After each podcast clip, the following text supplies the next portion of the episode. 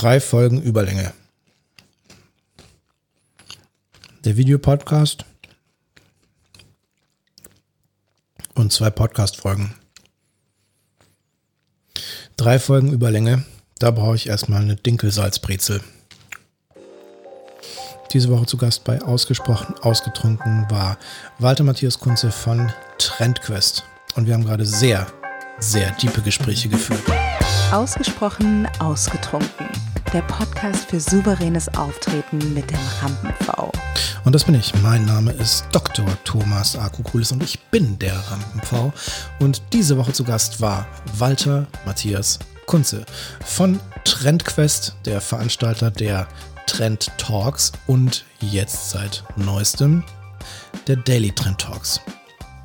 Und ich freue mich sehr, denn Walter Matthias Kunze, ich habe ihn im Vorfeld so angekündigt, ist ein Mensch, der sehr, sehr viel weiß, der einfach sehr interessiert ist an der Welt, an verschiedensten Zusammenhängen in Gesellschaft, Politik, Geschichte und der schon immer Wege gefunden hat, das alles zu verbinden und damit wertvollen Content für andere zu liefern. Seit 2005 gibt es die Firma TrendQuest und seit 2012 seine Veranstaltungsreihe Trend Talk, mit der er fast 100 Events gemacht hat, auf denen verschiedene Speaker gesprochen haben und über Zukunft, zukünftige Entwicklungen, ihre Meinung, ihre Erkenntnisse mit anderen geteilt haben.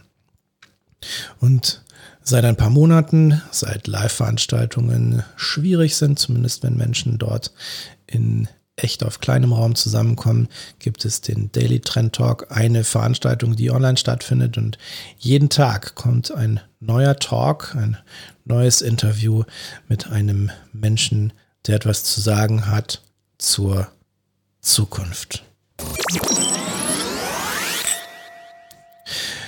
Ich kenne Walter Matthias Kunze schon sehr, sehr lange.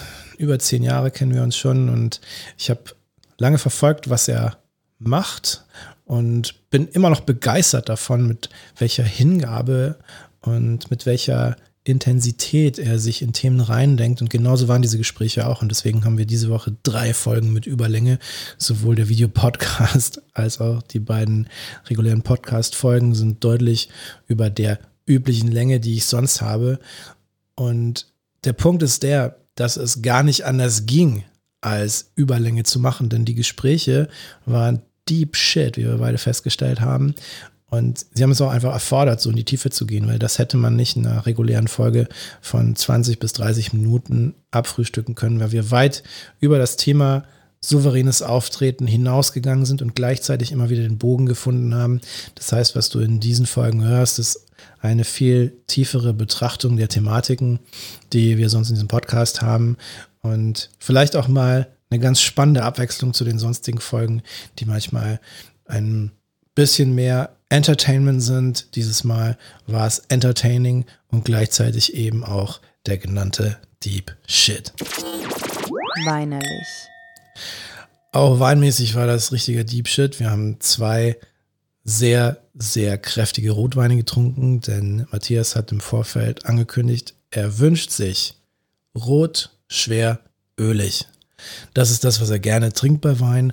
Also richtig kräftige, schwere Rotweine. Und ich habe zwei Sachen mitgebracht, weil ich ihn ja auch schon lange kenne und weiß, dass er auch immer interessiert ist an besonderen Sachen. Jetzt nicht unbedingt klassischen Rioja Reserva. Das wäre mir einfach zu langweilig gewesen, ihm anzubieten. Und so habe ich mitgebracht einmal einen Saperavi. Das ist eine Rebsorte aus Georgien von Concho Co. Ein Wein, der gerne mal verglichen wird. Also Saperavi generell wird gerne mal verglichen mit der Nebbiolo Traube, die Rebsorte. Also vielleicht der Barolo Georgiens, wobei ich so weit nicht gehen würde, weil es ein relativ junger, leichter Wein ist, also eher ein Nebbiolo, eher ein schon auch mit starker Restfrucht und trotzdem einer gewissen potenziellen Tiefe ausgestatteten, schönen Rotwein mittelkräftigen Charakters, der aber durchaus ordentliches Lagerpotenzial hat. Das heißt, wir haben einen 17er getrunken und ich kann mir gut vorstellen, dass man den noch fünf bis sieben Jahre hinlegen kann und dass man da was richtig Spannendes draus macht. Und dann haben wir noch was getrunken, was für die deutsche Weinlandschaft ungewöhnlich ist, nämlich einen reinsortigen Cabernet Sauvignon. Das kennen wir eher so aus Übersee, das kennen wir eher so zum Beispiel aus Chile. Da wird reinsortiger Cabernet Sauvignon gemacht. Die haben ein super Klima dafür, super Böden. Für Deutschland ist es eher unüblich. Hier wird das gerne mal als Cuvée mit zum Beispiel klassisch Merlot gemacht, weil Merlot den Cabernet Sauvignon in seiner etwas kantigen, etwas holzigen, etwas würzig, derben Art abmildert und so gefälliger macht, aber reinsortig ist ungewöhnlich. Und wir haben vom Weingut Grünler den 14er Jahrgang Cabernet Sauvignon getrunken und meine Einschätzung war richtig. Matthias mochte lieber den Cabernet Sauvignon. Denn was wir gemacht haben, war ein Deep Dive, ein wirklich Deep Talk so wie der Grundgedanke dieser Sendung auch ist, dass man nämlich wie in einem Fireside-Chat an einem Kamin sitzt und tiefe Gespräche führt über souveränes Auftreten, über den Menschen dahinter, der in diesem Moment auch souverän auftritt. Und das, kann ich sagen, habe ich schon oft gesehen bei Matthias auf seinen zahlreichen Trend-Talks und auch heute Abend ist er wieder sehr souverän aufgetreten und es ist immer schön, mit ihm Gespräche zu führen, weil ich einfach so viel auch von ihm noch lernen kann und sehr dankbar bin für diesen Austausch und dann gleichzeitig auch so voll mit Wissen bin, dass ich so ein bisschen Ausgleich brauche und deswegen trinke ich jetzt noch was ganz anderes. Nämlich Herr Doktor von Dr. Köhler. Eine Weißwein Cuvée, die eher easy drinking ist. Also, mh. Mm. ah, ich mag den. Hat so ein bisschen Aprikose, bisschen Pfirsichnoten. Das ist jetzt ein, wie mein Eventkollege Karl-Heinz Handke von der Firma Traubenschätze mal sagt, ein Mouthwasher. Also das, was dir nach so einem richtig schweren Rotweingelage nochmal den Mund ausputzt und ich bin total froh, denn ich habe nicht nur Salzbrezeln, die Matthias mitgebracht hat, sondern ich habe im Kühlschrank auch noch einen Camembert gefunden. Herrlich. Oh, großartig. Ganz großartige Woche geht zu Ende und morgen dann auch nochmal das Video. Also auch da stell dich auf Überlänge ein, stell dich darauf ein, dass da richtig zur Sache geht. So viel mal schon vorweg als Erkenntnis dieser Woche zusammengefasst. Die Zukunft des souveränen Auftretens. Denn auch mich, der ja mit seinen Kunden im Coaching auch maßgeblich an dieser Thematik arbeitet, interessiert natürlich, wie sieht denn die Zukunft des souveränen Auftretens aus? Was kommt denn da auf uns zu? Wie können wir uns denn in Zukunft souverän inszenieren? In einer Welt, in der Social Media immer selbstverständlicher wird und es immer mehr dazu gehört, sich auch auf Social Media zu inszenieren, was vielleicht vor fünf bis zehn Jahren noch etwas nischiger war oder wo man sehr drüber nachgedacht hat, was man zeigt und ob man überhaupt etwas zeigt, wo Arbeitgeber vielleicht jemanden nicht eingestellt haben, weil eben ein Social Media Profil zu privat war und zu viel von dem gezeigt hat, was hinter der unerwünschten Uniformität auch der Persönlichkeit steht, ist es heute so, dass zunehmend mehr Unternehmen, vor allem internationale große Unternehmen, weil es eben ja, dann doch meistens US-amerikanisch geprägt ist und das da einfach dazu gehört, das auch wünschen, dass der Mensch einen eigenen Charakter hat, eine Persönlichkeit hat und das auch zeigt und dass es eher ein Manko sein kann, durchaus auch, wenn man das eben nicht tut. Das heißt, eine wohldosierte Außendarstellung, die ein positives Licht auf einen rückt, in dem Sinne, dass sie zeigt, dass man eben auch ein Leben abseits der Arbeit hat, was ein Indikator dafür ist, dass man eine gute Work-Life-Balance hat und im Endeffekt auch dafür sorgt, dass man eine nachhaltig gesunde Arbeitskraft ist dass man soziales Leben, soziales Sicherheitsnetz hat, was einem auch Kraft gibt, was eine Ressource ist, dass das eben mittlerweile mehr und mehr eine Voraussetzung geworden ist, um sich eben souverän zu zeigen. Und gerade für Führungskräfte, aber eben auch für Unternehmer, für Selbstständige, die sich als Personal Brand zeigen. Also das heißt, deren Person auch entweder ein Aushängeschild eines Unternehmens ist oder gar das Unternehmen selbst, wenn es zum Beispiel um den Dienstleistungsbereich geht, dass es da unabdingbar ist, eine Personal Brand zu etablieren und immer mehr von sich zu zeigen, denn nur das führt zu einem nachhaltigen Markenaufbau und wirkungsvollen Markenauftritt, wenn eben ein Mensch mit einer Idee, einer Vision und ein Konzept dahinter steht, was eine eigene Geschichte erzählt. Also idealerweise ein Produkt, eine Dienstleistung, die eine eigene Entwicklung widerspiegelt oder die Lösung für ein eigenes Problem ist. Eine eigene Heldenreise, wenn du so willst. Also ich denke da an letzte Woche, als Boris Ziefle zu Gast war, der ja unter anderem über sein Buch One Right Stand gesprochen hat, sein erstes Buch, was er rausgebracht hat, wo er ein, ja, kann schon fast sagen, Kompendium veröffentlicht hat über das Texten beim Online-Dating. Das heißt, wie kann ich durch gezielt richtiges Texten beim Online-Dating richtig erfolgreich sein und damit eben etwas erschaffen hat, was auf Basis seiner eigenen Thematik basiert, nämlich dass er beim Online-Dating, beim Texten anfänglich nicht so erfolgreich war und dann recherchiert hat, Mechanismen gesucht hat, um erfolgreicher zu werden und das eben auch sehr, sehr wirkungsvoll getan hat. Also ich bin mit Boris befreundet und ich weiß von den Geschichten, da gingen so einige Dates ins Land. Natürlich nur zu Recherchezwecken. So, ich gönne mir hier nochmal eine Salzbrezel.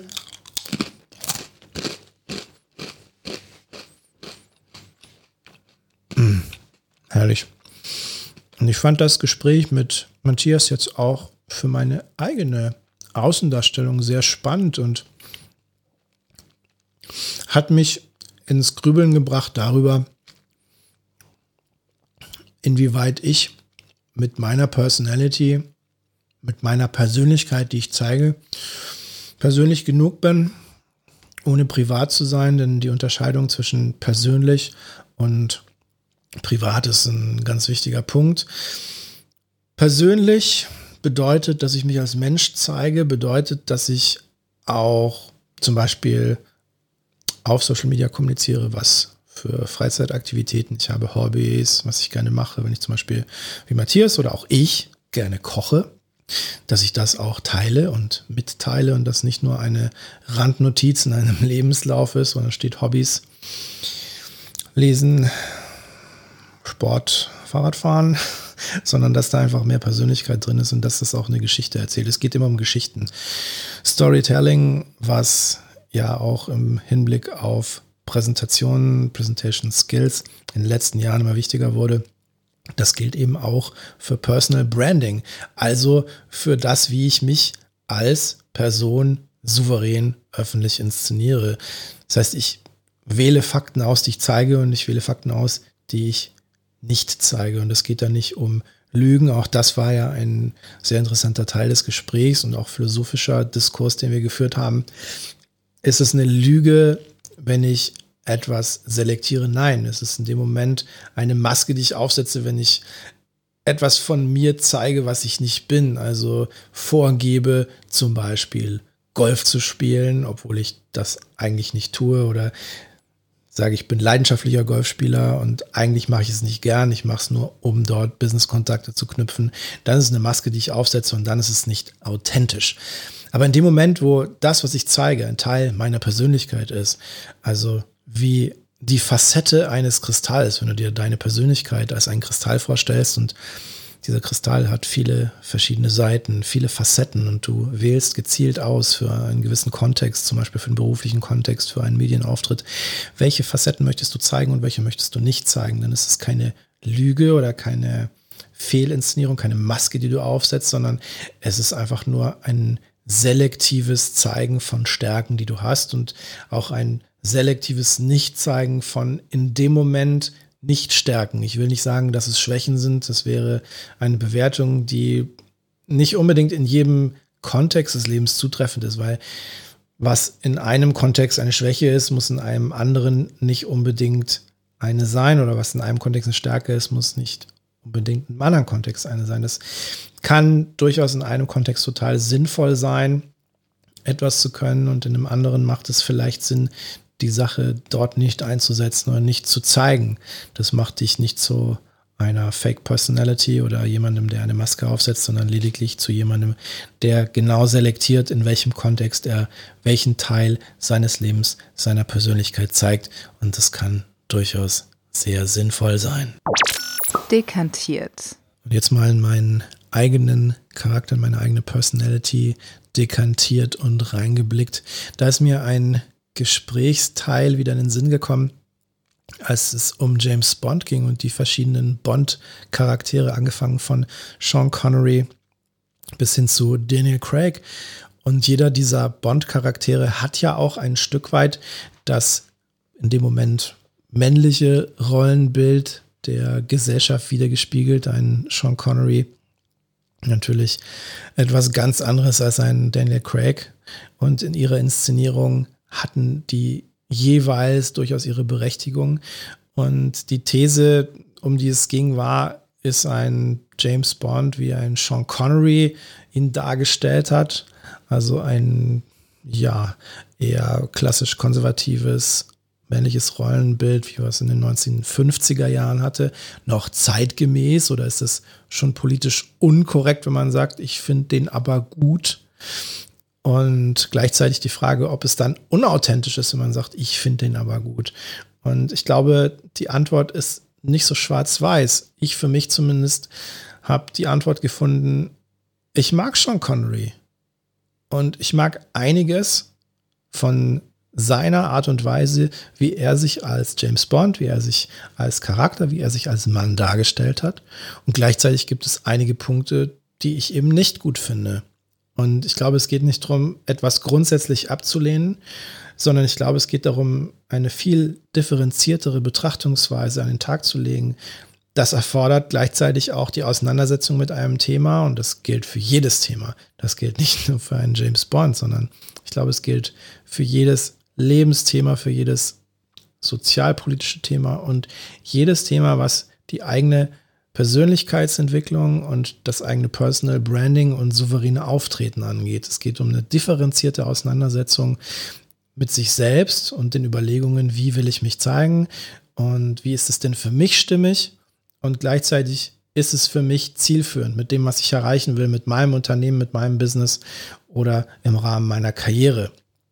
Und da finde ich den Tipp von Matthias hervorragend, sich einfach eine Liste zu machen und in dieser Liste genau aufzuschreiben, was macht mich denn aus als Persönlichkeit und was davon will ich zeigen und was davon behalte ich lieber für mich. Was ist das Private, was ich zurückhalte? Ich finde die These spannend, die er aufgestellt hat, dass das Medienbild, wie ein Stefan Raab es jahrelang oder jahrzehntelang gezeigt hat, also eines Moderators, den man zwar als Mensch kennt und dessen Persönlichkeit man kennt, dessen, dessen Ansichten man kennt, ein Stück weit, aber dessen kompletten privaten Familien-Background man überhaupt nicht kennt, dass das ein Bild ist, was nicht mehr zeitgemäß ist. Oder auch die These, die Matthias aufgestellt hat, so wie Angela Merkel sich in der Öffentlichkeit präsentiert, ist nicht mehr zeitgemäß für eine Generation Z, die einfach das Gesamtpaket möchte. Ich für mich möchte an dieser Stelle überhaupt keine Wertung und keine Entscheidung im Hinblick auf diese These treffen. Ich lasse sie jetzt einfach mal so im Raum stehen und du kannst jetzt für dich überlegen, was ist deine Antwort darauf? Wie viel möchtest du von dir zeigen? Was ist deine Persönlichkeit und wer bist du?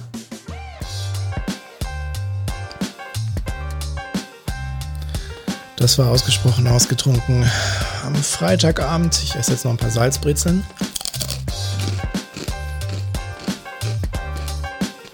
Trink den Herr Doktor aus. Dann ab ins Wochenende.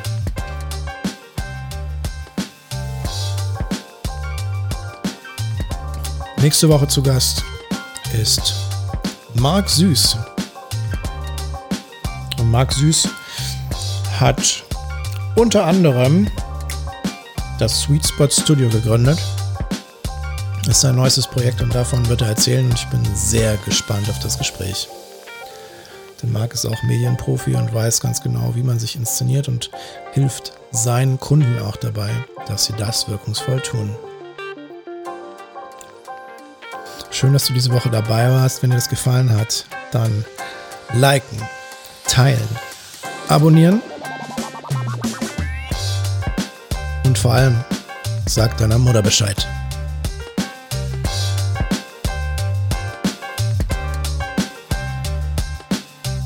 Mein Name ist Dr. Thomas Akopoulos und ich bin der Rampenv. Und raus. Ciao. Ach ja. Sag deiner Mutter Bescheid.